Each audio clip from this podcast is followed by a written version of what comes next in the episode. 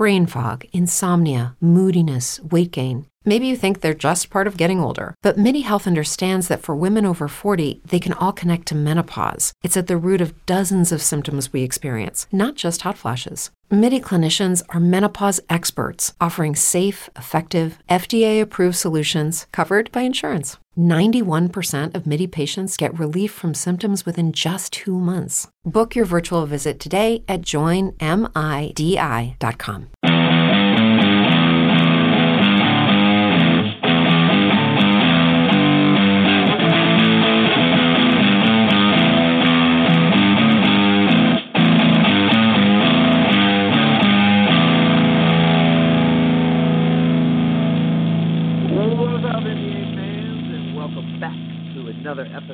Of Full Court Press, brought to you by Geek Vibes Nation. I'm your host, Nick Smith, and joining me tonight is Luke Alves. What up, Luke?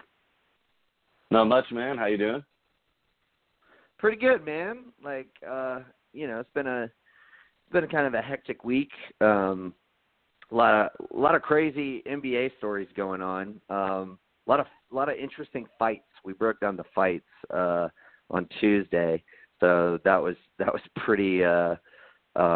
You know what's funny about that is, I out of the three of us, like nobody really cared to really talk about Ibaka, like choking and like throwing punches at Marquise Chris. I mean, obviously the bigger stories were Westbrook versus the Utah fans and James Dolan versus his own team's fans.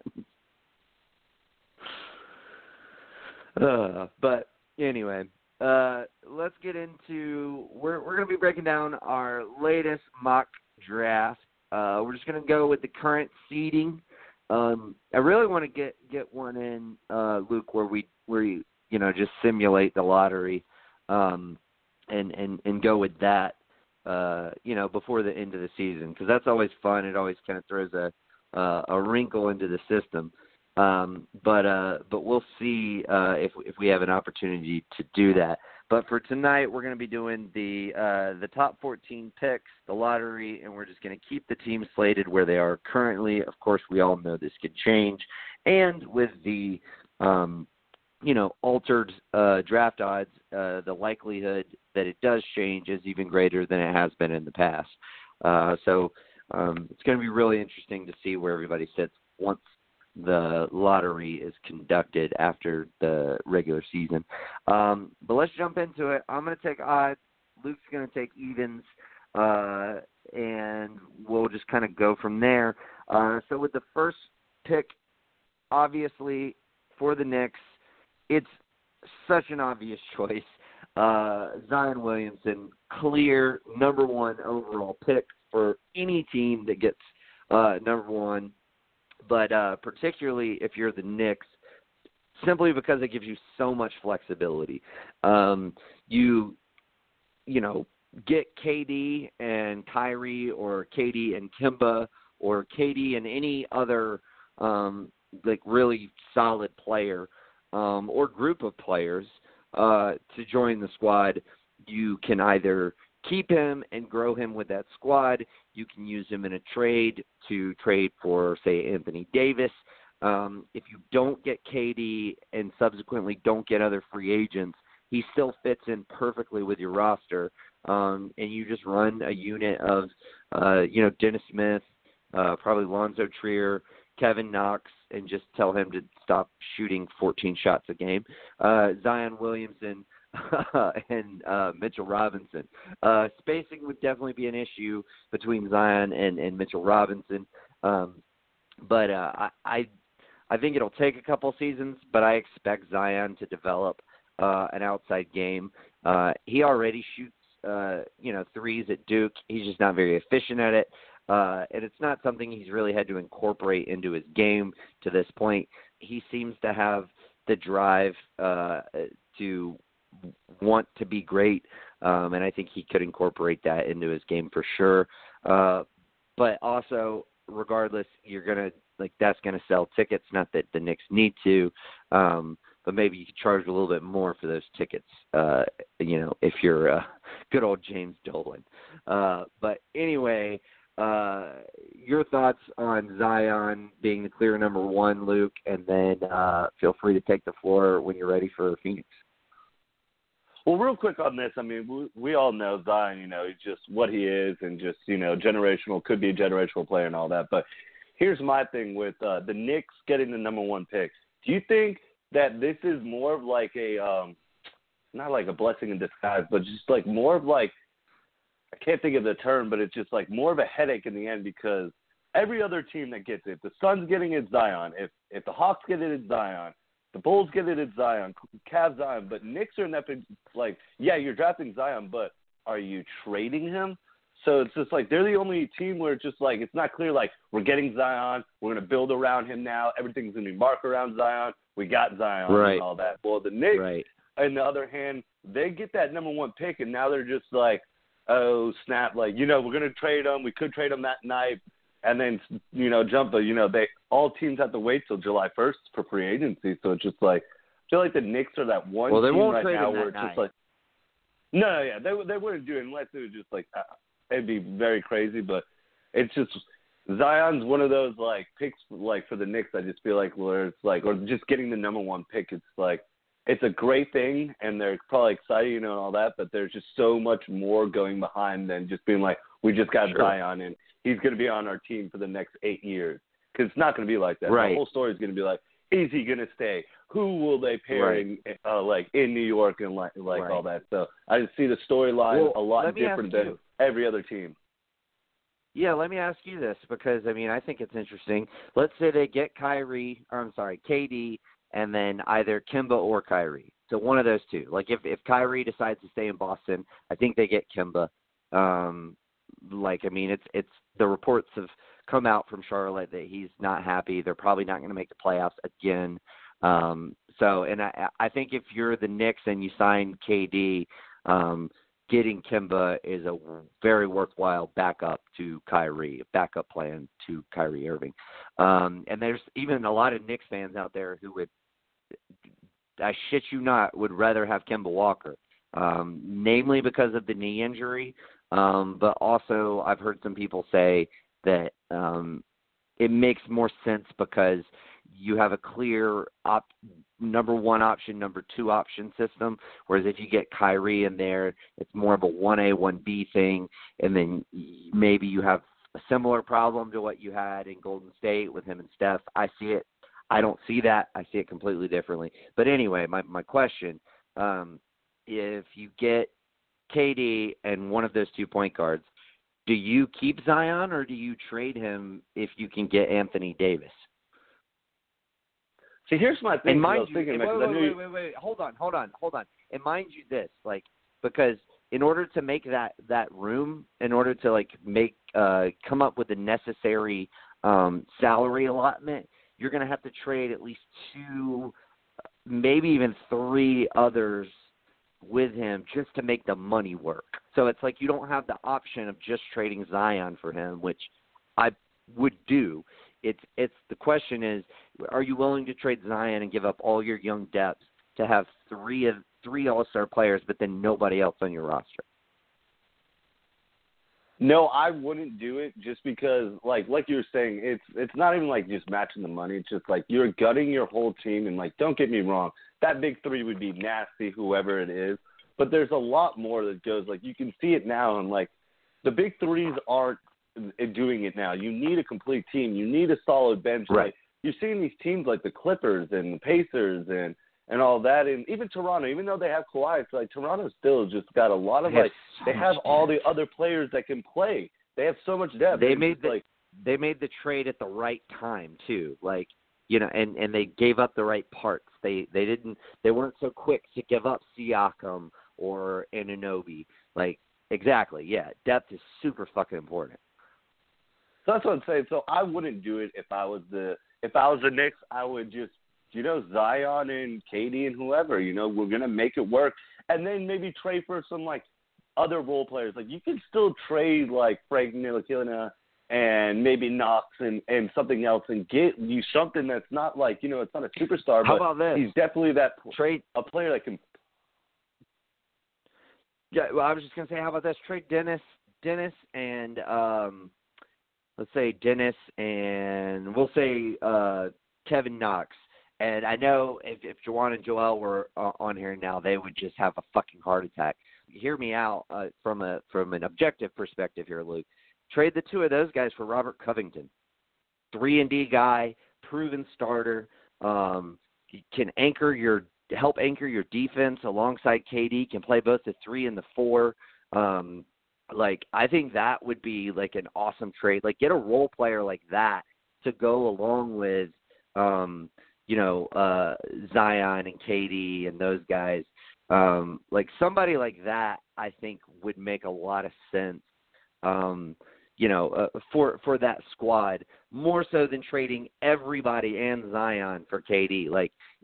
Keep Allonzo Trier, keep a Mitchell Robinson, because those guys are going to help you out, down the stretch of a playoff run. No, yeah, I mean that's a perfect player. I mean, I don't think Minnesota would trade him because just Robert Covington, but that's what I'm saying. It's like, get a role player like a Covington that is just your all-around just utility guy, like, doing everything for you. He's in the grit and grind for you. Like, it's almost like, even though, like, he's not like it anymore, but, like, Aaron Gordon kind of for Houston for a while there is just, like, he's always that, like, kind of like that roller player is just, like, sure. Gordon's kind of doing it for but all that. But, it's just, I wouldn't trade everything away to build around it's New York and you'd rather sell the AD, KD, Kyrie, or Kimba than, you would. That's just an easier sell, the big three we have, but I just don't think it would be as good. So that's why my only objection to just trading. For, yes, it makes sense and it'd be cool, but I just not basketball sense when every team is very deep in the East. It's not like you're hopping into a very bad East anymore from what it's looking like. Right, and I would just rather have like Lonzo Trier, Zion, and Mitchell Robinson. And still having Knox and Ntilikina to come off the bench, or maybe you start Ntilikina for his defense and then at the 2, and then you have Trier coming off the bench since he can shoot and score. You just have a lot more flexibility, whereas, if you trade all those guys away to get Anthony Davis, you don't have any flexibility. You have 3 really good guys, but you need 5 really good guys to close out a basketball game. So, or you need 5 good guys. Some of them can be great, but you don't want any guys that are shitty being on the floor. I mean, we saw that happen. We saw the frustration on KD's face his last year in OKC when he would pass the ball to a wide open Andre Robertson, and Robertson would not shoot it because he can't fucking shoot. And that's not even saying Robertson is a bad player. Because of course he's a great defensive player, but you want more versatility. So it's the same reason that I said that last episode that I think that the Lakers are being stupid if they're going to use all their money on all their free agency money on a guy like Kimba or a guy like Jimmy Butler and then trade away all of their youth to get Anthony Davis. Like, if your plan is to try to trade for Anthony Davis, then you should be looking at using your $40 million and $40+ million in cap space, if you spread it out the right way, to get 3-and-D role players, so that way you can have AD, LeBron, and then surround those guys with guys like Patrick Beverly or Danny Green, Trevor Ariza, Dwayne Dedman,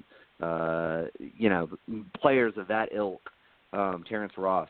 Go after people like that so you can still have a fucking roster that works. I don't like the notion of giving away all of your depth just to have 3 all-stars. I don't think it wins you a championship in today's league. But hey, we could be wrong, but we got to move on. Phoenix Suns, number 2 pick. Who you got? So Phoenix Suns, hopefully, this is an obvious pick for you. I mean, they're the one team like Orlando that, they've been fishing, looking for a point guard. So you're hopefully Ja Morant, and that's what I'm going with. But knowing the Phoenix organization, they love their wings, and it's R.J. Barrett. In reality, like, I just know it. I deep down know inside that it's somehow going to be R.J. Barrett. It's like, okay, just add 5 more wings. Just please, just keep on adding more wings. We'll figure it out later. It's like the opposite of what they used to be when they had like 4 quality point guards at any given season. Yeah, I think they just got sick of like, we had too many point guards, now we need wins. So. But Morant makes the most sense right here. I mean, he has just been really killing it. I'm glad he's going to be in the NCAA tournament, so a lot of people will now be able to, you know what I mean? There's the basketball heads that know who he is and, like, you know, that. But there's going to be a lot of people that, especially if he gets, like, a crazy upset win and all that. But he's really good. And it's not just on the offensive end. Like, he's really good on defense. He's athletic. He shows it. I mean, he's pretty good for his size. So you'd be pairing him up with Booker, who I think would be really good for, like, Devin Booker and all that, and definitely be able to play with DeAndre Ayton. So you could build off of that. That's your young core. I mean, he's been really still leading the league in assists. So it just makes sense. His size too. I like he's not like a smaller point guard and all that. He's pretty big when you look at him, and just, I don't know, his athleticism. He's just done some things, like he's dunked on some people. He's done some blocks on some people. I'm just like, man, this guy just keeps on proving to me. Like, and it's crazy because at the beginning of the year, R.J. Barrett was looked at the number 1 pick, and that's why it's funny that we like laugh about the Suns, but it's not like you're getting a bad person, R.J. I mean, he was looked at as the consensus number 1 coming into the year. I mean, you had Zion pretty much and all his hype. And on all that, but it was just like you only knew his game was dunking. You didn't know how special he was until we saw him in Duke.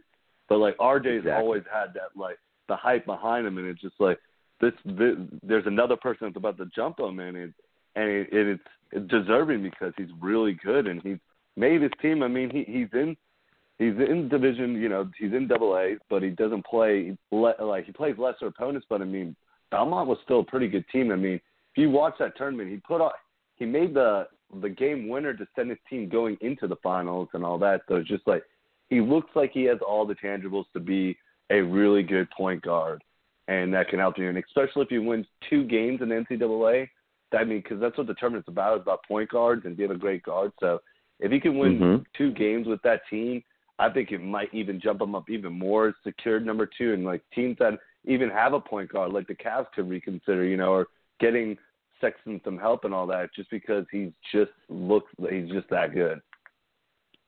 Yeah, I mean, he really is. It's interesting because there's like 2 opposite narratives about him that neither that I agree with, but I hear a lot.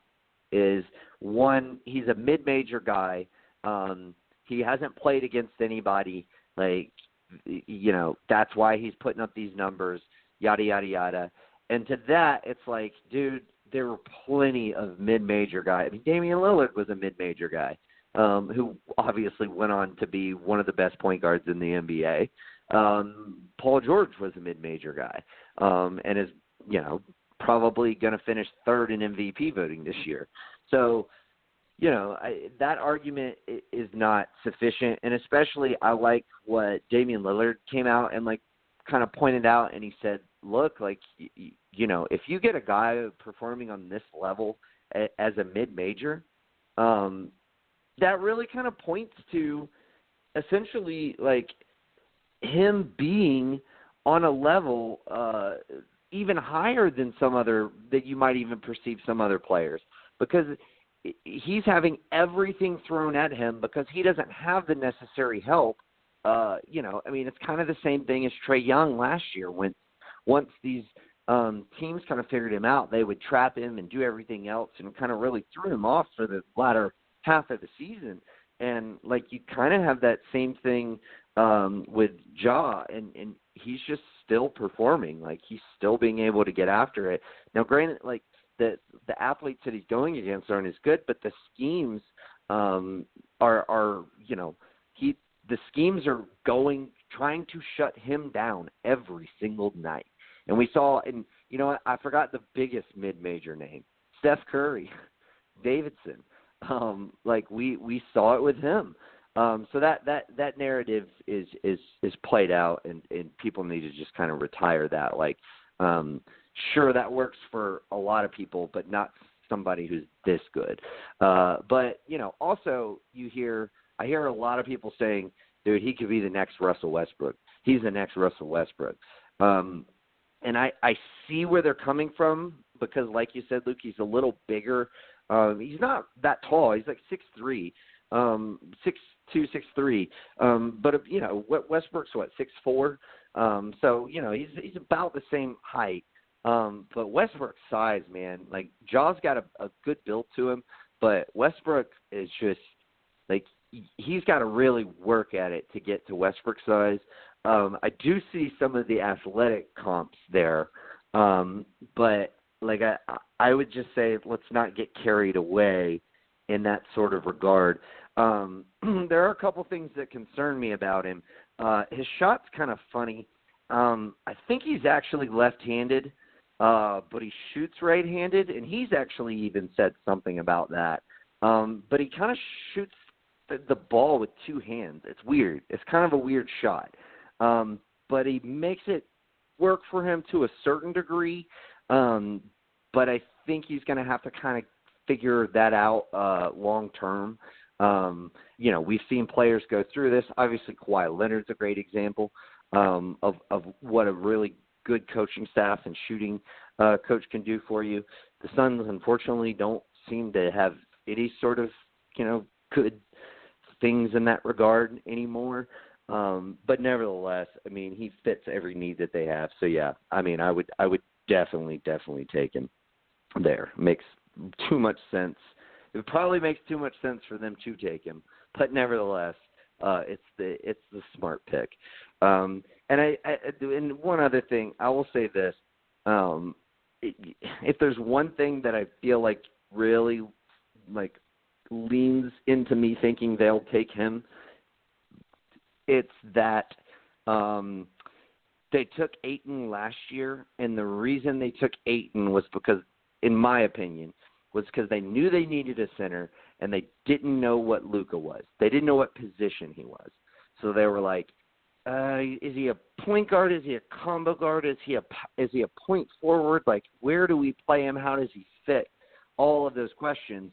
But they knew they needed a center, so they took the center. So maybe they know they need a point guard. They take the point guard. But I don't know. We'll see. But moving on, Cleveland at number 3, definitely R.J. Barrett. That's no question. I definitely don't see Barrett falling out of the top 3. Just in my opinion, he's got way too much upside. Is a versatile wing player who can kind of do everything.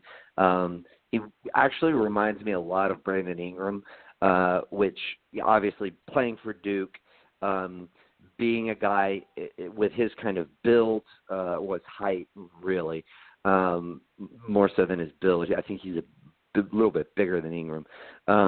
But like, you know, his ability to play make, we haven't really seen a lot of it lately without Zion. It seems like he doesn't really trust his teammates very much. But, you know, I mean, somewhat for good reason. I mean, Trae Young can't hit threes, and the only other person he's got on his team who's been reliable is Reddish. So, you know, I think that's kind of put a stunt to some of his playmaking ability. But we have seen it throughout the season. He's been solid. He can score the ball. You need to get him engaged on defense, but he's got all the athletic ability to you know, be able to be a good defender.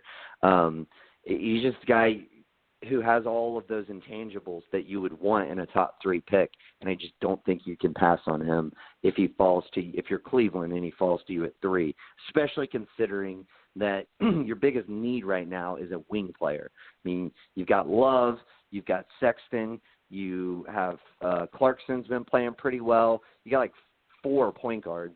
You know, I mean, I think it's just that's where you need somebody the most because the only real wing player that you have right now is Jetty, who you're going to have on the roster next season because they're going to waive JR. So, yeah, I mean, I just think it just 100% makes sense. Get him in there, start getting him some reps, with Sexton and just see where that kind of young duo can go with, you know, Love, you know, trying to kind of be the leader of that squad. No, yeah, I mean, it makes the most sense. I mean, he'd definitely bring a lot to the table and help out the Cavs, too. I mean, I think he'd fit really well around Sexton and Love to just build around that young core, and you could throw all the athletic guys. I mean, they could possibly come back. I mean, I don't understand Cleveland. Like, I had them go like being in the playoffs this year just because I just didn't think they'd drop off. But it's Cleveland, and they're really good at dropping off. So when they wanted to commit to it, they did. So well, and Love like, getting hurt, you know. Yeah, Love getting hurt some big time. But I think he actually looked really healthy now, and I think him not having to play in the playoffs and getting his body right, he'll be good for next year. So that's why I like just the Sexton, R.J. Love.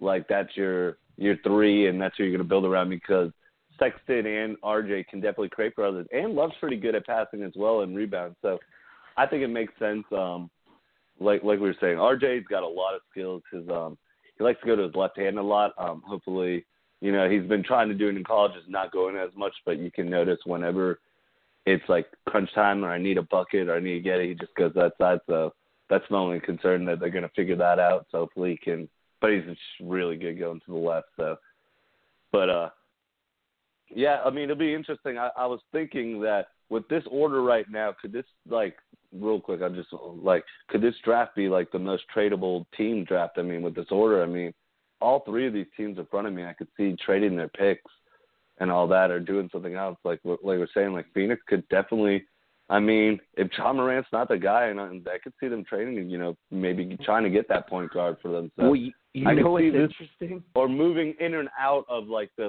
to move down and, like, switch with a team that's like, I need Ja Morant. Well, or think about this. And I don't know how much of a possibility this is for all parties considered. But what if you're one of those top three teams, if you're Phoenix or Chicago, what's the likelihood that you're like, you call up the Lakers and you say, look, I'll give you the number 3 pick or the number 2 pick for Allonzo and some sort of conditional asset, some minor asset, like maybe Mo Wagner. Maybe you get Mo Wagner in that deal too. And the only reason I say that is because – if you look at Phoenix or Chicago on paper, they both need point guards, and both of their shooting guards are not very good defenders. And Alonzo's a really good defender.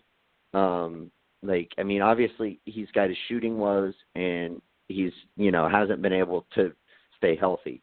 So you have to take that in mind. But I would say especially if you're Chicago or Phoenix and you miss on Ja Morant, like if you're the team that doesn't get Ja Morant out of those two, then I think even more so you're thinking about, I wonder if we can get Lonzo Ball. And maybe if you're LA, you're thinking, well, maybe somebody would, maybe we'll have some more versatility trading with a trade package centered around a Cam Reddish or an R.J. Barrett than we will Allonzo Ball. I don't know. But I do think you're right. I do think that there could be a lot of various trades at hand, in this draft, just because, there's going to be a lot of teams with specific needs and teams looking to maybe make draft acquisitions looking forward to the free agent market and the trade market that I think will affect a lot of these decisions. Yeah, I just think, especially with this current order, I just see if it were to land like this in the way that the draft, I could just see a lot of teams wanting to move and not being a big deal, like to move down and get more and all that, or going to go get a Alonzo or another like that and switch your picks. That's why I just kind of brought it up. But with the Bulls coming up next, it puts them in there, like, this is another, like how you were just saying, how you threw them in there. Like you missed out on Ja Morant, which every team knows you really need a point guard because Levine and Dunn aren't really doing it for you. And then there's a lot of wings that like in this draft that you could go with the Reddish or Nazir Little and all that. But I've been really thinking. I mean, that they've got the 4 and 5 covered, so they don't need that. Right. But you know, you kind of need a shooting guard. I mean, the point guard you don't want to reach in. It stinks that he got injured in Garland, that we can't really see what his game's like. But yeah, I'm gonna go with Jarrett Culver out of Texas Tech. I just think he's really good. He's pretty long. He can score. They're a very good defensive team, so he understands that he can bring that to the table. I mean, just help him in that shooting guard position. I don't think they have I'm saying the Dunn Levine thing's not working. I think Levine should just go to being a 6-man and a good 6-man, but I don't think right now he'd accept that. But I think he'll thrive better if he'd be doing a 6-man role. And I think Dunn he would be a great 6-man. Yeah, I mean, really do. I think he could be a Lou Williams type. Oh yeah, he would slash people apart. I mean, especially like you're saying, he could definitely do it, but I just don't think his ego would want it. But I mean, if it were to work, especially even if you put Culver in there, starting him with a young kid, he just come out and instantly, he can get you some buckets. He's kind of fallen off here and there. He's had an up and down kind of a year. I mean, you could just expect that out of any young kid and all that, especially. But Texas Tech's been in there the whole time. I mean, it is a whole team for them, but they've been in the top. They've been in the top 10. They definitely. I mean, and he's been there's been a lot of games I've looked at that box score. I'm like, he's got no help. He's got one person that had double digits in this game, and they won. It's just and they're a great defensive team, and that helps. But it's you need some other people night in and night out to also get you some buckets. But he's always been the looked at guy, so I just think he would be really good for the Bulls. A point guard is what they need, but I think a shooting guard is also, and he'd just be good. He's pretty. I don't think he's that tall, but he just, if you look at him, he just looks lengthy, he just looks pretty big for his position. Yeah, I mean, I think he's got reach. He does look big. He's listed at 6'5", but he does play bigger than that. I love Jarrett Culver.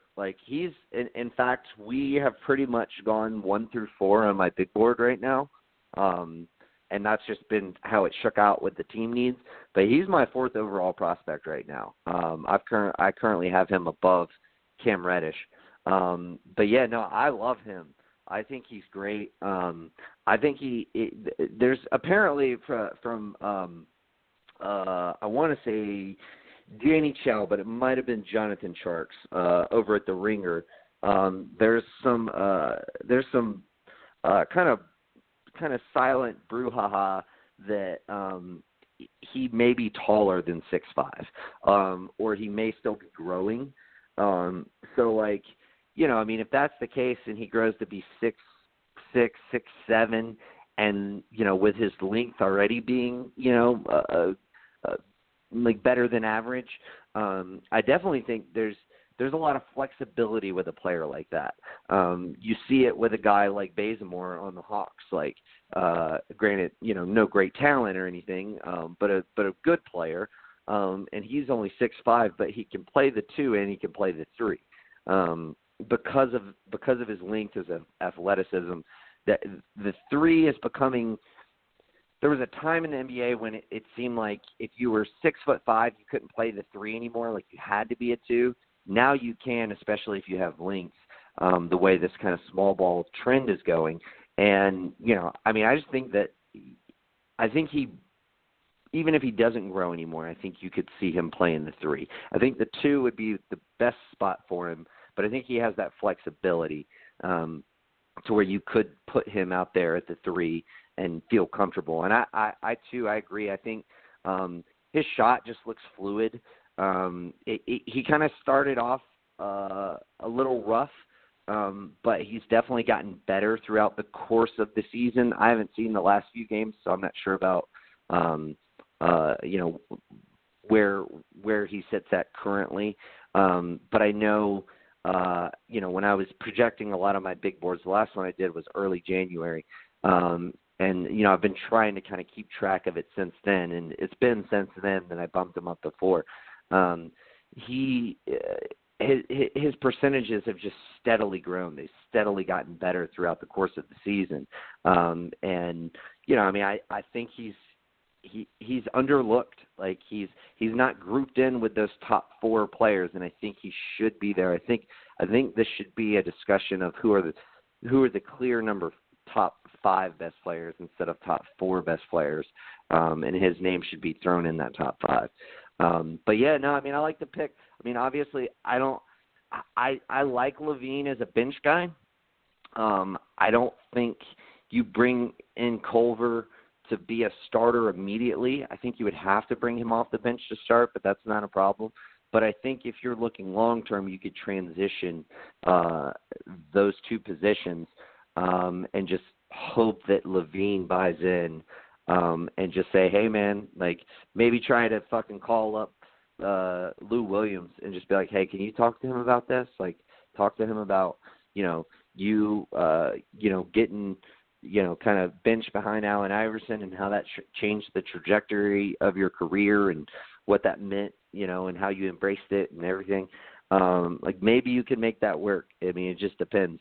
But like Levine's defensive woes certainly kind of make him better projected to be a sixth man on a true contender. Now, does Chicago want to be a true contender? I mean, everybody does, but are they good gung-ho on that, or are they content with just being a playoff team? My instincts tell me they're content with just being a playoff team, but, time will tell. All right, number five. After all that being said about how much I love Jarrett Culver, I'll be remiss if I didn't try to proposition you with the Hawks pick. Since this is my team and I'm picking for my team, I really like Culver. I would love to have him and Reddish. I will take Darius Garland and give you additional assets to go along with Darius Garland in exchange for Culver. Let me start with the asset, the main asset being – I will give you OKC's 2022 first round pick, which is top 14 protected, and I will give you number 40 and number 43 pick in this draft. So that's a future first round pick, granted a distant future first, and two mid second round picks, 40 and 43, plus Darius Garland, the point guard that you need, and then take back Jarrett Culver.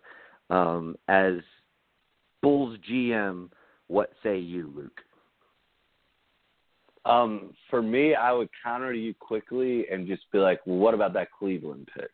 Just because in the end, I could just be getting a lot of seconds out of you, a lot of four. I could be getting the Marcus All 4 seconds out of you because the 1 through 14, they could. It's protected, all that. Yeah, Russ is Cleveland pick. Just me Russ being the Bulls old. And, hopefully he's smart. I'm just that's a great, trade package. Especially, I'm not losing, a general. I'm not losing, an RJ and all that. Hopefully, Culver could turn out to that. But right now, and, I do need a point guard, but I want to get the best assets so that I would look and just be like, what about that Cleveland So you're thinking the Cleveland pick because even if they end up in the top 10 again this year, it converts into 2 seconds, and Cleveland doesn't look like they're going to be good anytime soon. So you'd rather have 2 seconds from Cleveland sooner rather than the possibility of having 2 seconds from OKC way down the line. Is that kind of where your head's at? Kind of. That and just thinking if Cleveland got RJ, I'm hopefully thinking that you're somewhat of a decent team in the East. And so you're banking on getting 11 or 12. I'm banking on. I think it's a 1 through 8 protected. I thought. I don't know if it was 1 through 10 still. So that's why.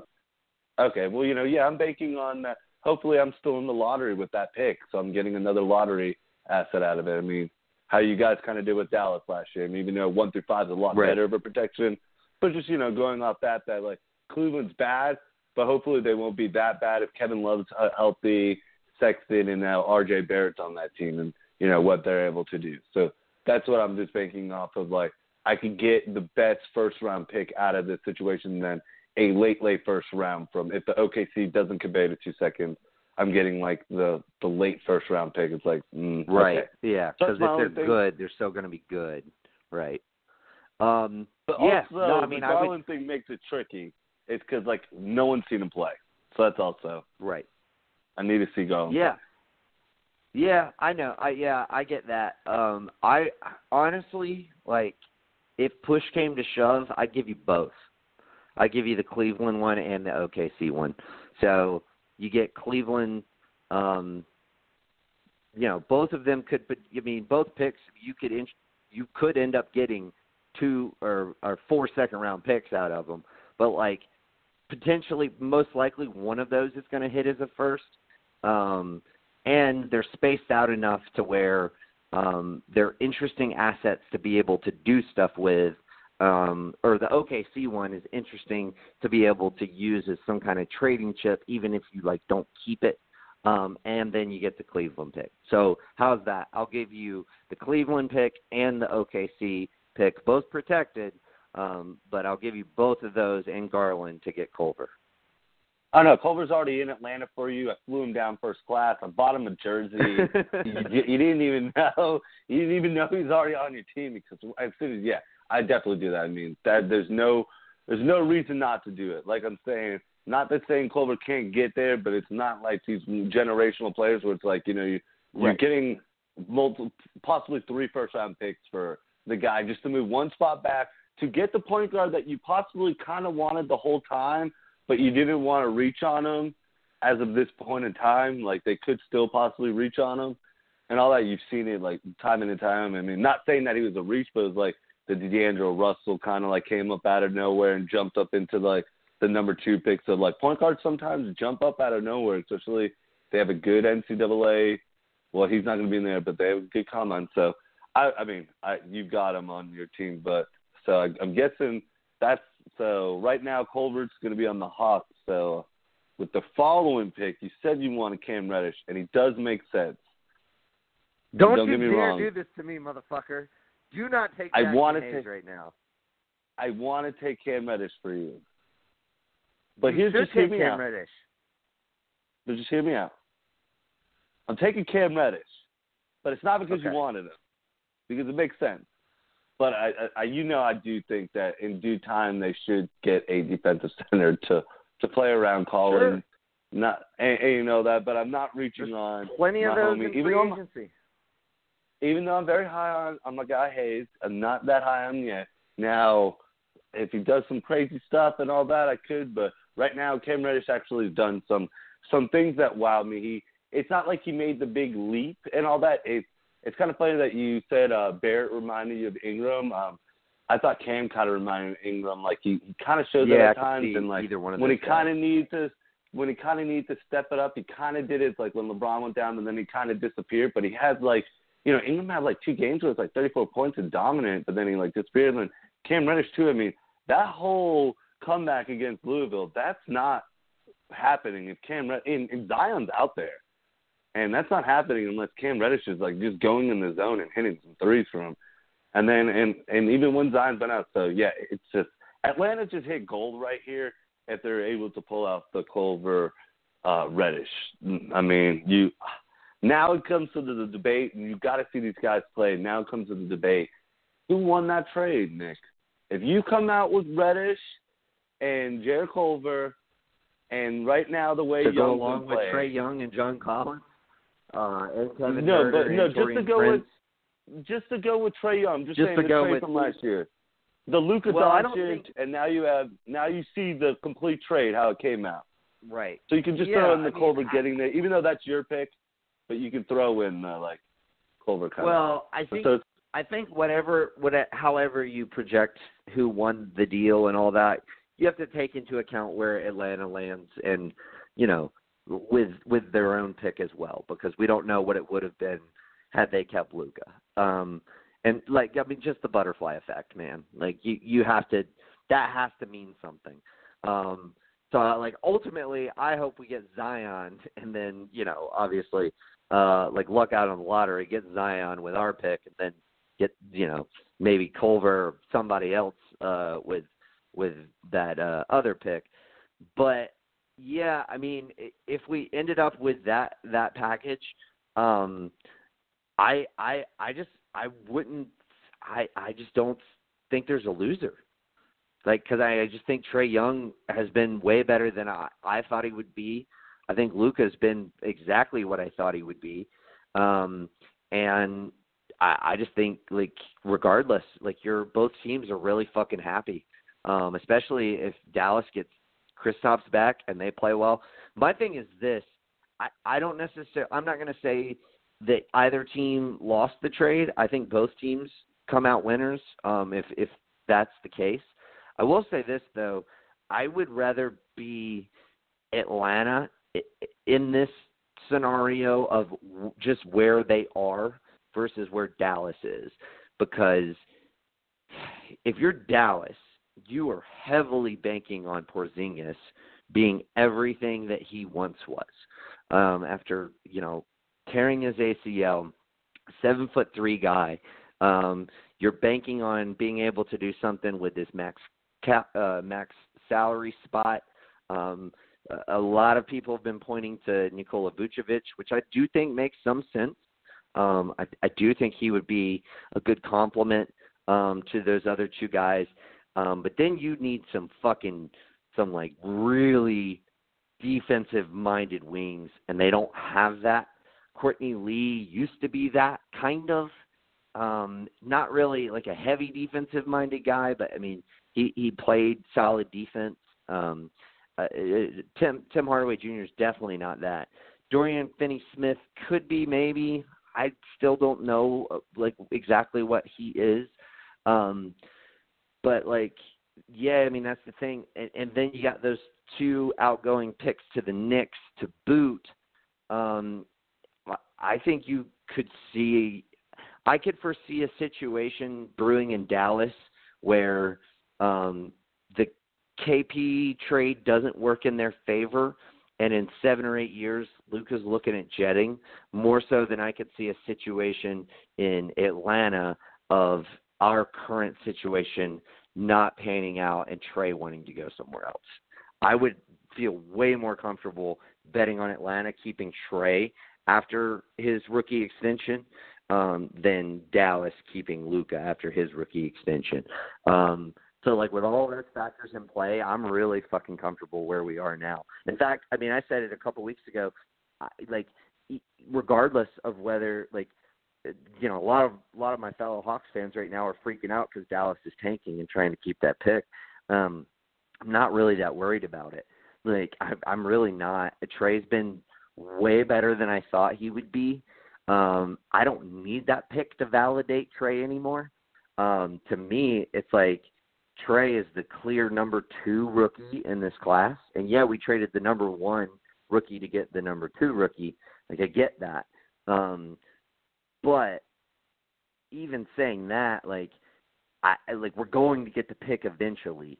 Would it be nice to get it this year when it's 6 or 7? Fuck yeah, it would be. It'd be great. But even if we don't, the only thing that will fucking piss me off is if somehow they get the number 1 pick. And then I'll be really fucking pissed, because there are a multitude of reasons Dallas did not deserve to get Zion Williamson. But short of that happening, I'll be fine.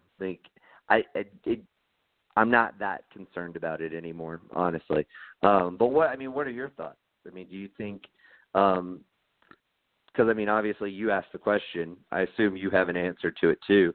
If the Hawks get Culver and Reddish in this draft, if they manage to swing that and only have to give up the OKC 2022 protected pick and Cleveland's, 2020 protected pick, is that ultimately a win for you, for the Hawks? No, I'm kind of like you. I think in the end the trade is going to go down in one of those trades where there's a win for both teams. It just all panned out. Everything worked out. Luka was perfect to go to Dallas for what they needed. It's the Paul George, Victor Oladipo trade. Yeah, it just works out. One team got the better player, and the other team got a fucking great player that no one thought was going to be as great as they were. That's what it is. Yeah. So yeah, I'm with you. I mean, I was trying to always talk you and a bunch of all my other Hawks friends off the edge. I mean, I thought from the beginning, even without, you know, just when from the first, you got another draft asset out of getting your guy. Yeah. I mean, I see it work for my team and, you know, the Boston Celtics. So that's why I just don't see, like, you know, you guys were high on Trae Young and that was your guy. And so you got another pick out of it. So in my mind, I just said it always was a win, and it makes it better that Young's actually just showing everyone that, hey, I'm actually a pretty good player and he can pass the damn ball. So I'm with you. It's just going to go down as one of those. It was a win for both teams in the end, even though everyone overreacted at the beginning. Yeah. No, I mean, I feel you there. All right, moving on. All right, so you got Cam. Thank you for not fucking taking Jackson Hayes. I think, obviously, I think you take Cam in this particular situation of what we're doing. And then, you know, you just make a play for a defensive center in free agency. There's plenty of them out there. I mean, Willie Cauley-Stein, granted, he's a restricted free agent, but Nerlens Noel is out there. He's a name that was attached to the Hawks last offseason for, like, in rumors. So he's a guy who I could see us going after. And, like, Alex Lynn certainly isn't a defensive-minded center, but I would be perfectly comfortable with him being our starting center. I would not worry about him. He's played really well since joining the Hawks. In fact, I know you listened to Bill Simmons' podcast the other day with Ryan Russillo. I laughed out loud when Russillo was like, have you seen anything on Alex Lynn? And I'm going to go DeAndre Hunter. They need a wing. Now, Hunter's kind of interesting because he maybe projects more long-term as a 4 than a 3. And obviously, you know, they sign Kyle Anderson to that, you know, long-term deal. He's got 3 more years, I think. And, like, he's kind of been better playing the 4 this season. But I think just like Jaren Jackson, who's currently been playing the 4, but long-term we see him as a 5, I could see Hunter playing the 3 in the short term and then transitioning to the 4. He's shooting like 45% from 3 or something ridiculous like that. Last time I checked, it was 45. He's a great defender. He would kind of fit their MO of like grit and grind. I just think he would be a great addition. You know,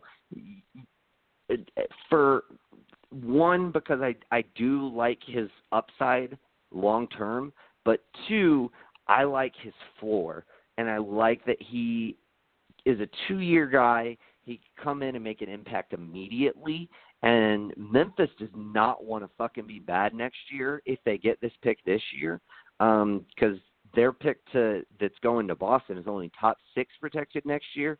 They can't, and, you know, have him have an awful first season.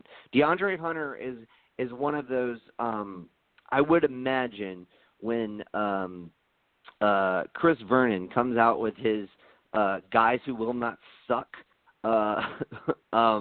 draft board, DeAndre Hunter will be on that. And I would say that I think if you're in the position that Memphis is in, it just makes so much fucking sense to take DeAndre Hunter right there. So, yeah, I'm going to go with Hunter for sure. All right, Luke, your quick thoughts, and then you got the Wizards up next. Really, I'm with you on that. I like Hunter a lot. He's good, and a lot of people forget, like, the reason that Virginia flaked off and didn't do good last year in the NCAA tournament is because they didn't have DeAndre Hunter. Yeah, he got injured right before it, and now they're going to, like, really notice, and I feel like I'm not one of those people like Virginia, they're going to, like, anything can happen, but I think Virginia's going to go a little bit further than they did last year, and it's definitely going to be DeAndre Hunter showing people, like, what he has. And I do like it, like you're saying. I mean, in the end, I see Josh Jackson moving to the center. Makes sense. Slow-mo can be a sixth man, too. I mean, you know, in the end, he's not a starter. So, I don't feel bad. So, but, yeah, I like it all for Memphis. I mean, they do need a point guard and all that, but there's no point guard really to take. So I have no issue with him right there. At number 7, I think, you know, he's a good all-around basketball player. For Washington, though, now it gets interesting. Washington is just kind of a mess all around. They need a lot of things. You know, they traded Porter. They've got Beal. It's just up to, you know, if they want to keep Beal going or just possibly trade. But, you know, they're that team that really needs a center, but they do need a wing and all that. And I've been debating over Hayes right here because, you know, I think he'd be good, but I still think it's too high for him. So I'm going to go with the guy that I've been watching lately. And it's not that he's been doing, like, crazy things on the court. It's just, like, you look at him and you're like, yo, dude, this kid's really big. Like, he's a big kid for, like, just being a freshman. Take. And it's Nazir Little, right? Yeah. Yeah, dude.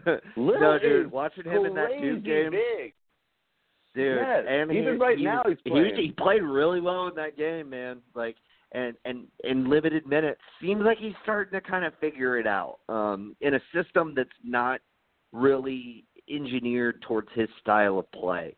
So, no, I mean, I don't fault you, but please, go ahead. No, yeah, like you say, I mean, definitely showed it in the Duke game. I mean, even right now he's playing, but it's just, I think, like I've been preaching on him, he's one of those players where it's not good in college just because the system's not for him and all that, and spacing in college games is very hard. So he's going to be able to do what he wants.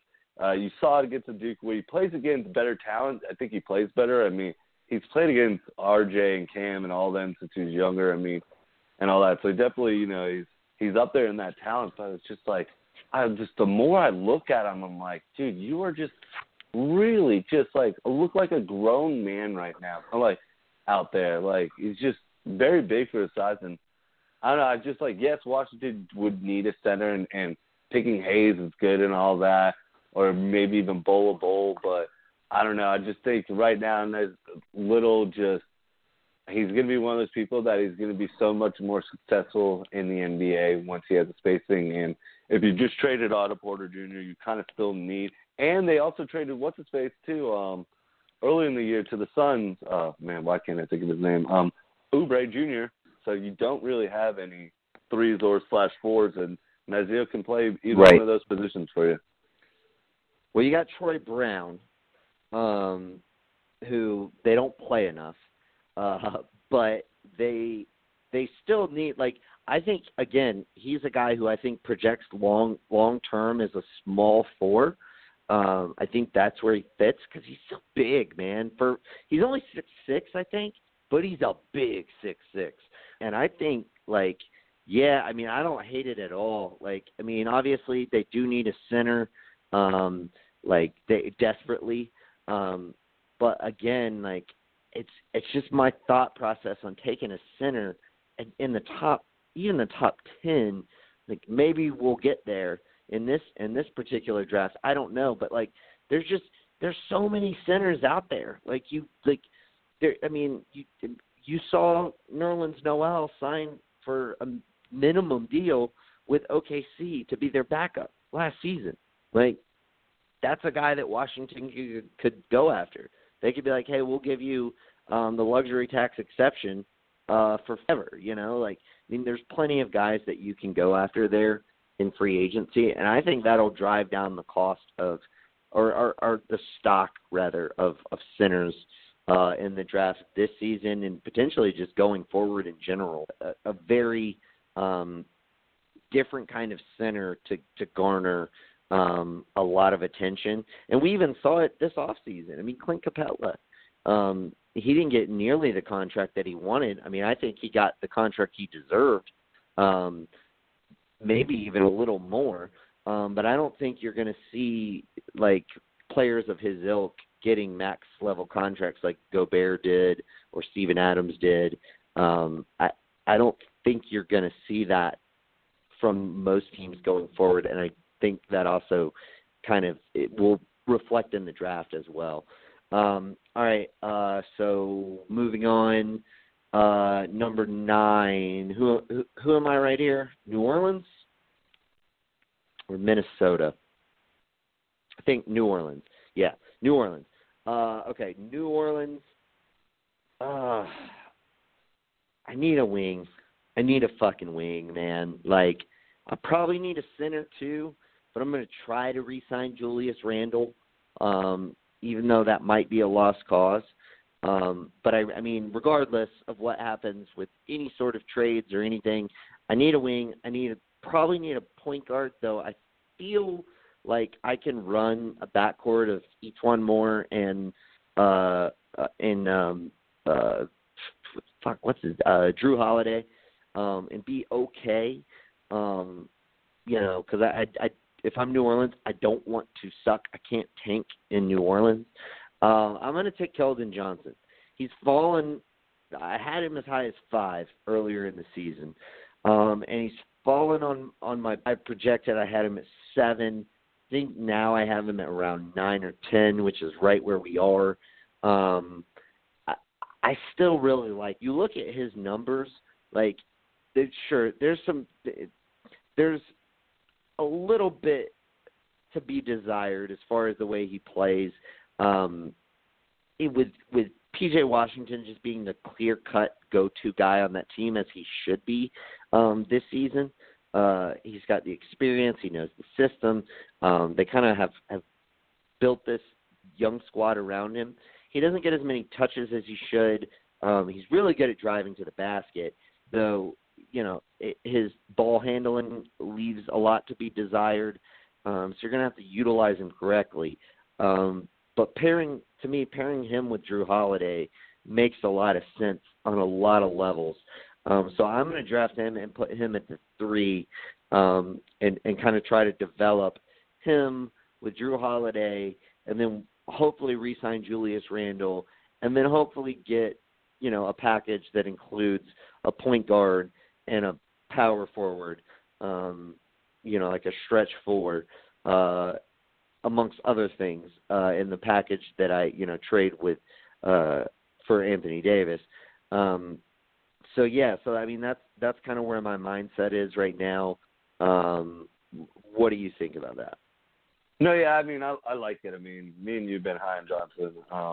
I think he's a great player. I think a lot of what happened to him kind of slipping at the end of the season, it's just because Travis Reed getting injured for them, for Kentucky. I really think that hurt the whole flow of the team and all that, and it put more back on Johnson and all that. And so, but I think he's handling fine. I think, you know, once Travis Reed's back and all that, you'll see back to who everyone thought he was going to be in Johnson. And so I like it here. I mean, they're just one of those teams that just they need. That could be one positional need that they need. I mean, this next pick that I have, it's just a mess of like what, like Charlotte, man. Hopefully Kimba's gone. So you're obviously going to a full rebuild, but it's like at number 10, it makes it tough to like who's starting the whole rebuild process. I mean, yeah, you got Malik Monk and you got Miles Bridges. Yeah. So you got those two, but they're not like anything like super. So you're basically getting another one of those players that could have possible upside. Right. I mean, Langford, Bolobol, and Kevin Porter from USC, because, you know, all of them have a lot of upside. None of which and big potential positional needs, unfortunately. Like I understand, but you're not. Charlotte's not in a need for position right now. Right. You're in the need of who's the next best possible to get you upside something guy. That's going to be like years who are building around. That's what I'm saying. I mean, there's other people that make sense, but those are the 3 right now in my mind that like should have the upside. And man, it's really tough. But I'm gonna go with Porter. I'm gonna go with Kevin Porter. I like him. He kind of reminds me a young. He seems like a head case, and you can calm him down and like and fix that. It kind of reminds me of like a younger D Wade, where he can do it all. I don't see that, but I just younger. I will say this: I do think there may be some luxury. Michael Jordan is not like a calming influence by any means. But I think he's learned a little bit of tranquility in his golden years. I think if you could get Porter to sit down with Jordan and you know Jordan to be like, yo, dude, like look, I see the fucking skills. like, work with me. Like, let's work together. Like, I see these skills in you that I really want to work with you. And, like, what fucking draft prospect is going to, like, shun that? Like, you get an opportunity to fucking work with Michael Jordan. Like, that's the kind of thing that I think could maybe play in his favor. My question, I don't dislike Pick. I actually think, because Bowles got the injury concern and you got Hernan Gomez and Zeller signed on for 3 more years. My question is, then what do you do with Malik Monk? Would you try to trade him for a point guard? I mean, I think it's been – Malik's always been one of those players, I mean, coming out of Kentucky where it's like they – even in Kentucky, they try to run him at the point guard because they're like, you knew where – He's not a point guard. I know he's not a point guard, but he's not really a shooting guard. I mean, he's a great shooter and all that, but he's just like the size and all that and, like, his defensive, like, limitations and all that. So you saw it even in Kentucky where they, like, tried multiple times where Malik would take up the ball and all that. And it used to always scare me just because, like, he's so turnover prone. He doesn't understand it. So it does. But, like I'm saying, you can play them all right now. I mean, one's got to hit. I mean, maybe now that Kimba's gone and Malik's getting more playing time, I mean, Porter's not going to be jumping into the starting shooting right. Porter's, yeah, he wouldn't jump in there, so you could definitely play the two of them right now and figure it out later on who is all that. But yeah, I do understand because Monk isn't a point guard and all that. But I just for right now, I just think, you know, you keep them both. You finally let the leash go on Malik Monk and really let's see what he can do and all that. But don't force him. He's not a point guard. He just, I don't think he has the decision-making skills to do it. Yeah. No, I mean, I see where you're coming from. Yeah, I mean, I think maybe you just play them both on the court at the same time and have them kind of share the ball. I mean, fuck, maybe even you try to get the ball in Batum's hands and let him kind of manage because he's a good facilitator. At least in the half-court set, I wouldn't want him bringing the ball up the court. But if you could position him at the top of the key to be the guy who, like, sort of controls the offense, similar to the way Denver does with Jokic, maybe that's how you run that offense, you know, absent Kemba Walker, and maybe that works. Because, I mean, I obviously Monk's more the size of a traditional point guard, so, like, that might be the way that you can maximize that roster construction now, and then you look at trading one of them mid-season at the trade deadline or maybe next offseason or something like that. I think – but I do like where your head's at because I think you got to get Malik Monk's stock back up before you trade him because I think you're selling really low right now. And I still personally, I haven't given up on him yet. I still think he was never going to work next to Kemba Walker. That's the problem. Like, it's not that pairing defensively is a nightmare. And, you know, which is interestingly enough why when they took Shea last year, I was like, I like this. Like, I really like Shea Gilgeous-Alexander and Malik Monk as a backcourt for the future because Malik Monk is a little undersized as a shooting guard. Shea is like this bigger 6'6" point guard. This makes a lot of sense. And then they traded him, which kind of made sense for the here and now, but long term, I think I would rather have Shea than Miles. Not that Miles has been bad or isn't a good player. I just think that I think long term I would rather have that pairing and just have traded Kimba and gotten what I could have gotten for him. But, you know, hey, it is what it is. And, you know, maybe Kimba resigns. You know, if he gets makes an all-NBA team and qualifies for a Supermax, that's a lot of money to turn down, especially I know everyone says, what's the difference between, you know, $150 million or $160 million and, you know, $210 million, you know, at that point. Like, yeah, but this is a guy who has been underpaid his whole career. So if anybody needed to, like, cash in at this point in time, it's Kemba Walker. So there is a possibility that they can keep him. But no, I mean, I'm smelling what you're selling. I definitely see the upside there, and I like it more than the Bol upside. I would not take him that high. Just it's so many concerns with him. But yeah, Orlando. It's pretty obvious for me here, given that he's fallen this far for us. Romeo Langford, he's not been good. He's kind of been like Nazir Little, to where he just hasn't really ever hit a stride this season, hasn't really played up to his potential. Now, his reasons are different than Little's, but he's been disappointing. But if you're in that 10-11 range and you got a guy who's still got like a super high ceiling, you especially if you're Orlando, you go with that high ceiling guy. There's not a point guard in this range that makes sense for your team. So I just think fit and everything else, you go with Langford. And honestly, if I'm Orlando, like, I think it would be very short-sighted to bring back Terrence Ross and Vucevic. I really think they should have traded them at the deadline and just gotten what they could get for them. They wanted to make a playoff push, but like, don't double down on your mistake thinking you could make the playoffs. That was a worthy thing to do. Don't double down on that mistake by re-signing these guys. Keep your flexibility open. Rebuild the right way.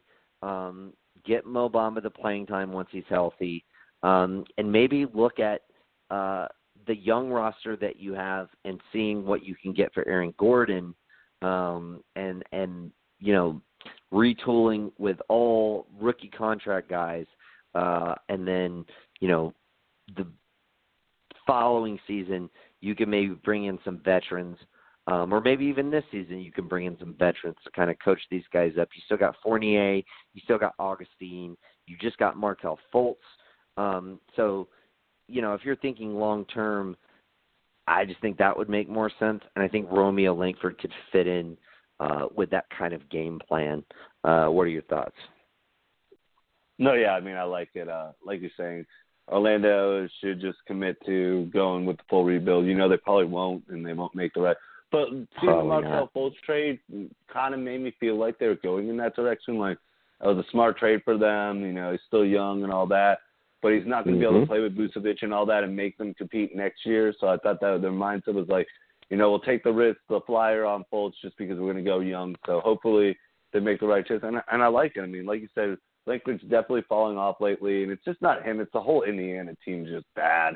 It was just really bad. And he's not one of those players that can just hold his team and all that. I mean, even though, like, he still can score and all that, it's just, it's a lot of pressure when your whole team's just really bad like that. So I like it. I mean, it's a smart pick. I mean, he's definitely up there on, like, the next best available and all that. So, you know, I think it's a smart pick for Atlanta. And, you know, hopefully they do commit to the whole rebuild.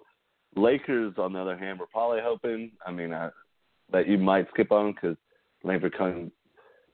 Lakers are just another team. They're like a Charlotte. There's a lot of things you can do with the Lakers.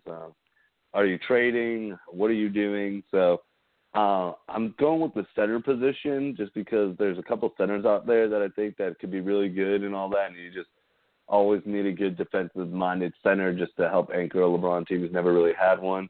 Bol would be kind of interesting there. I just feel like his injury concerns and all that, and he's kind of big, and I don't think he could play up at speed at LeBron, even though the pace of LeBron and all that in the Lakers, I mean, it's not the best. Yeah. Still, I think it would be too fast for Bol, but I'm going to have to take my guy, Jackson Hayes from Texas. I think, you know, makes sense. Definitely, he's definitely just done a lot this year where he's just come out of nowhere, just blocking machine, can definitely run. He's just very young.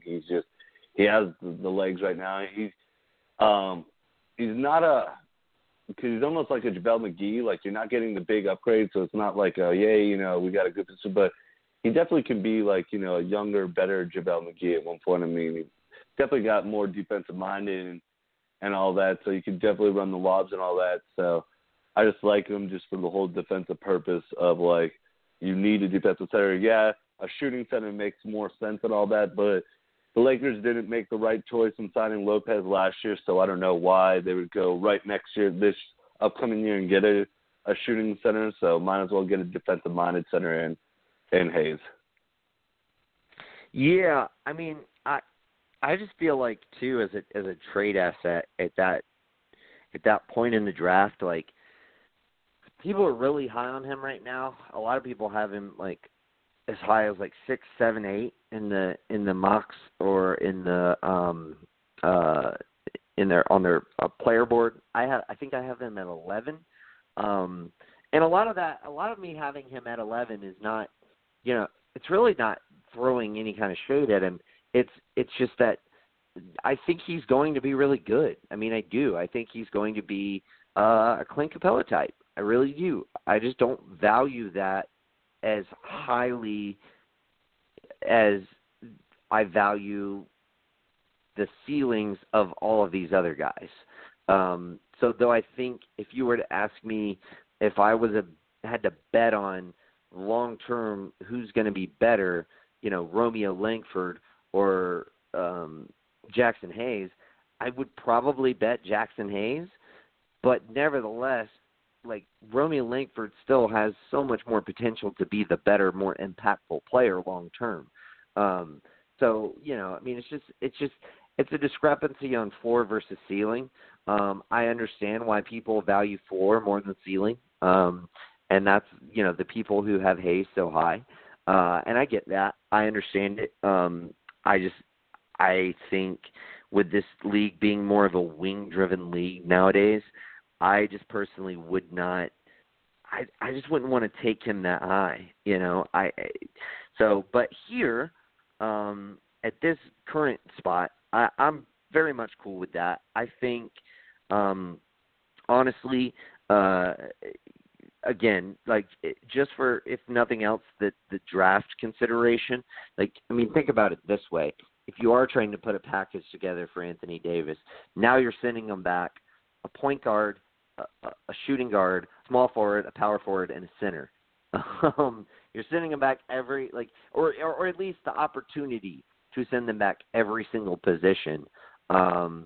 So, yeah, I mean, it just it makes sense for so many reasons for the Lakers, flexibility, everything else. So, yeah, I'm on board with it. I like it. I think it's ultimately a smart pick for them, going, you know, getting somebody who, if they end up keeping, can protect the rim and everything else, but if they end up shipping out, you know, it works too.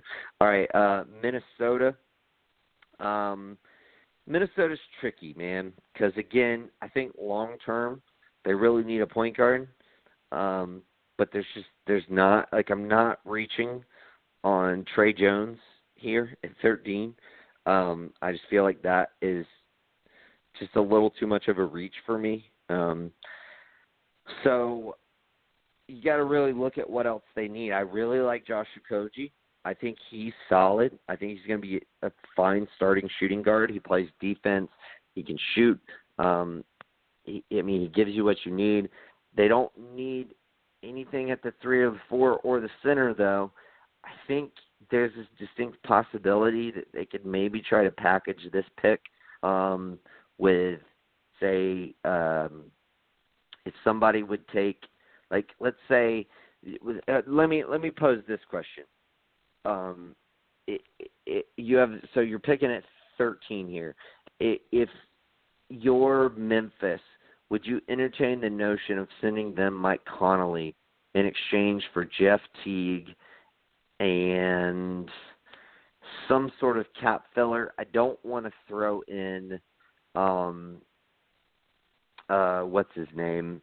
Their fucking backup center, Gorgie Andrew James. Wiggins? No, you can throw in Andrew Wiggins. You can figure out how to throw Andrew Wiggins for Minnesota. Yeah, no, honestly, I mean, at the 13th in, Wiggins might be worth it for Conley. I'm just saying, I mean, way Memphis is going, you're getting some guy that could possibly do it and he's young, and you're flipping a guy that's older and his money's getting crazy, so you're getting another first-round pick, so I mean, maybe. Okay, so let's play this scenario out because I like this. I think this is more fun than trying to pick for Minnesota here. So you're trading for Mike Conley because you want to make the playoffs, you want to be good, and you're getting off a Wiggins contract, which you don't trust. And so if you're Memphis, you're getting Wiggins, who, you know, I feel like you're thinking, okay, we can, you know, we can potentially make this work, but we need to get Teague back because we need at least a point guard for this season. So, you know, we get Teague, we get Wiggins, and we send you Conley and let's say Kyle Anderson. I think that makes the money all line up, right? And Anderson's a little more of a long-term contract, so you get off at that. So Wiggins' long-term contract doesn't hurt as much. You know, so yeah. So let's. I mean, I feel like that's respectable, right? Like if I mean, you're getting the better player in Conley. You're getting a you know, $8, $9, $10 million a year guy who you know, in slow mo, who can come off your bench and be a contributor. So if you're looking in turn, what do you want to pick up here if you're Memphis? So you let's see, we picked up DeAndre Hunter earlier. You're getting Wiggins, so that would now be probably your one. Your 3, 4, and 5 of the future would be Wiggins, Hunter, and JJJ. Jen. Yeah. So like, so if you're Memphis, you know, you got Jeff Teague to get you through the season. At that point, you know, what are you thinking here? I'm maybe thinking. Maybe Nickeil Alexander-Walker. I think that makes sense. I mean, he's shooting guard, 6'5". He can get you some buckets, 17.4 points per game right now, 4.2 assists. So he's kind of like that tweener, that kind of combo guard. So maybe you could transition him to a point guard. I mean, I think that would make the most sense as far as roster construction for them. What are your thoughts? No, I mean, I like it. It does make sense, but honestly, I'm kind of going with the reach player, and I'm surprised you didn't name him, but I like Kobe White for North Carolina. He might not come out. He's still really young, but, you know, you could get your point guard right now if you're Memphis. Yeah, you're rolling with Teague this year, but you're going to have Kobe next year. And I don't know, if you just really watch him on North Carolina, he just is like, he doesn't look like a freshman out there. He does a lot of, like, the right things. He's figured out the system right now. He has them really playing well. He's pretty big for his size, too, for playing, because he can play probably the shooting guard, point guard. He can probably switch him out and all that. Yeah, he's a reach and all that, but I do feel like he'll improve his stock as into the, like, tournament goes on, because North Carolina's success definitely is contributed to how well he's been playing. I mean, he's still young. Like I said, I could see him possibly staying for one more year, but I could see both, even if Minnesota didn't end up trading this pick, I could definitely see him being that reach, like, should we just take a flyer on Kobe White? Because he's just been playing really well. And, you know, he's still young and all that and figuring it out and everything. So I just think, you know, he makes sense for me for both, even if Memphis takes him or Minnesota takes him. But I do like what you're saying with Nickeil Alexander. I mean, he would make sense there too.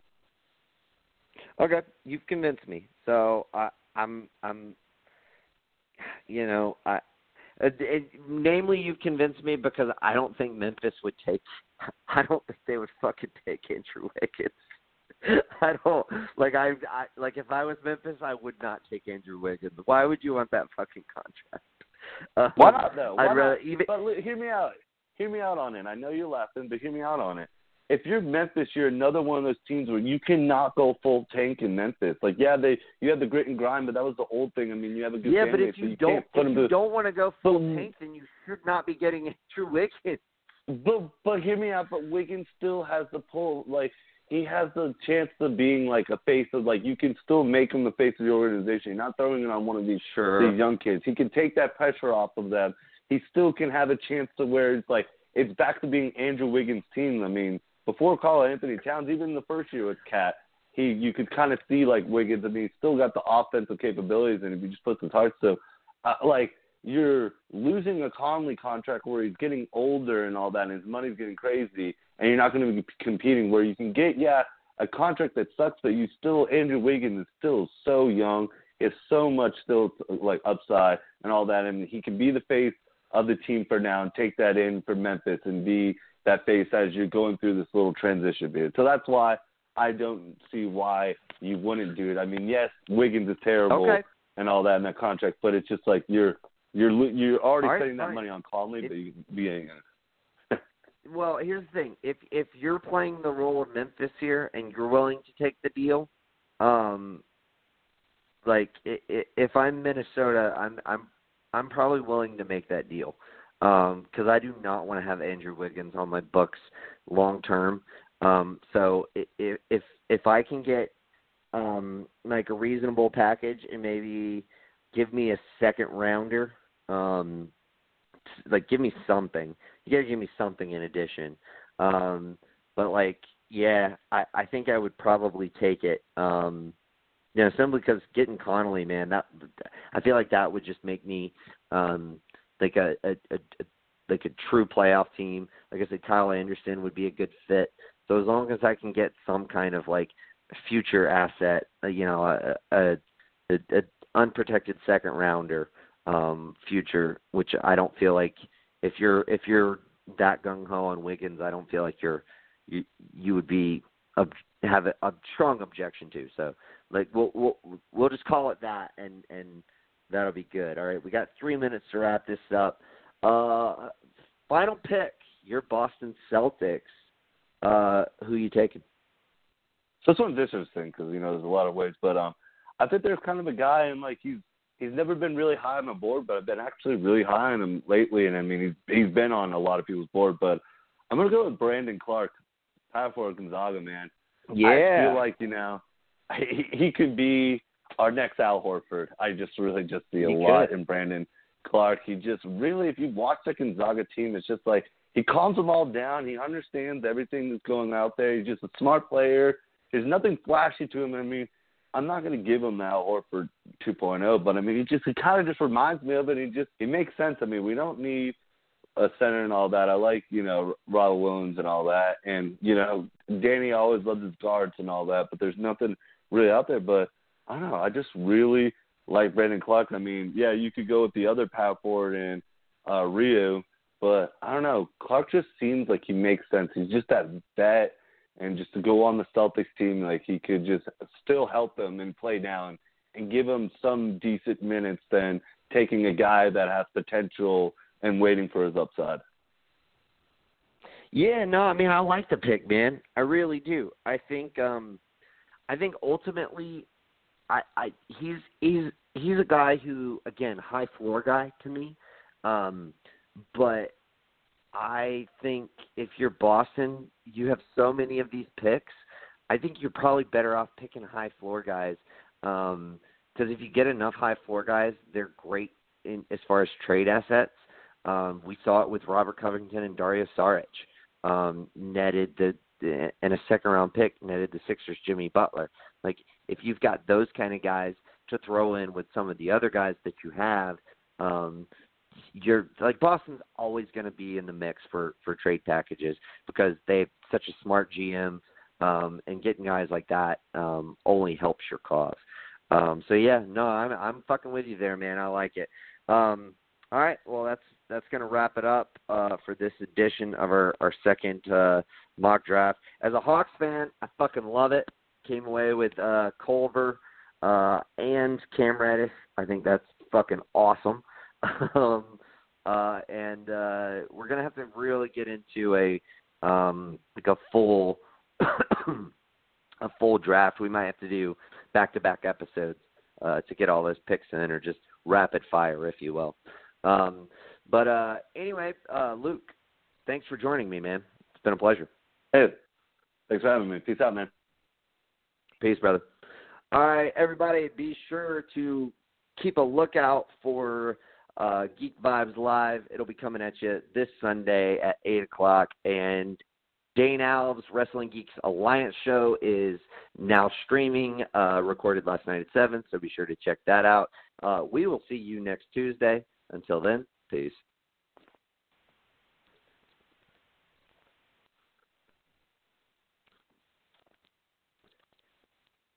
What's so special about Hero Bread's soft, fluffy, and delicious breads, buns, and tortillas? These ultra-low net-carb baked goods contain zero sugar, fewer calories, and more protein than the leading brands, and are high in fiber to support gut health. Shop now at Hero.co.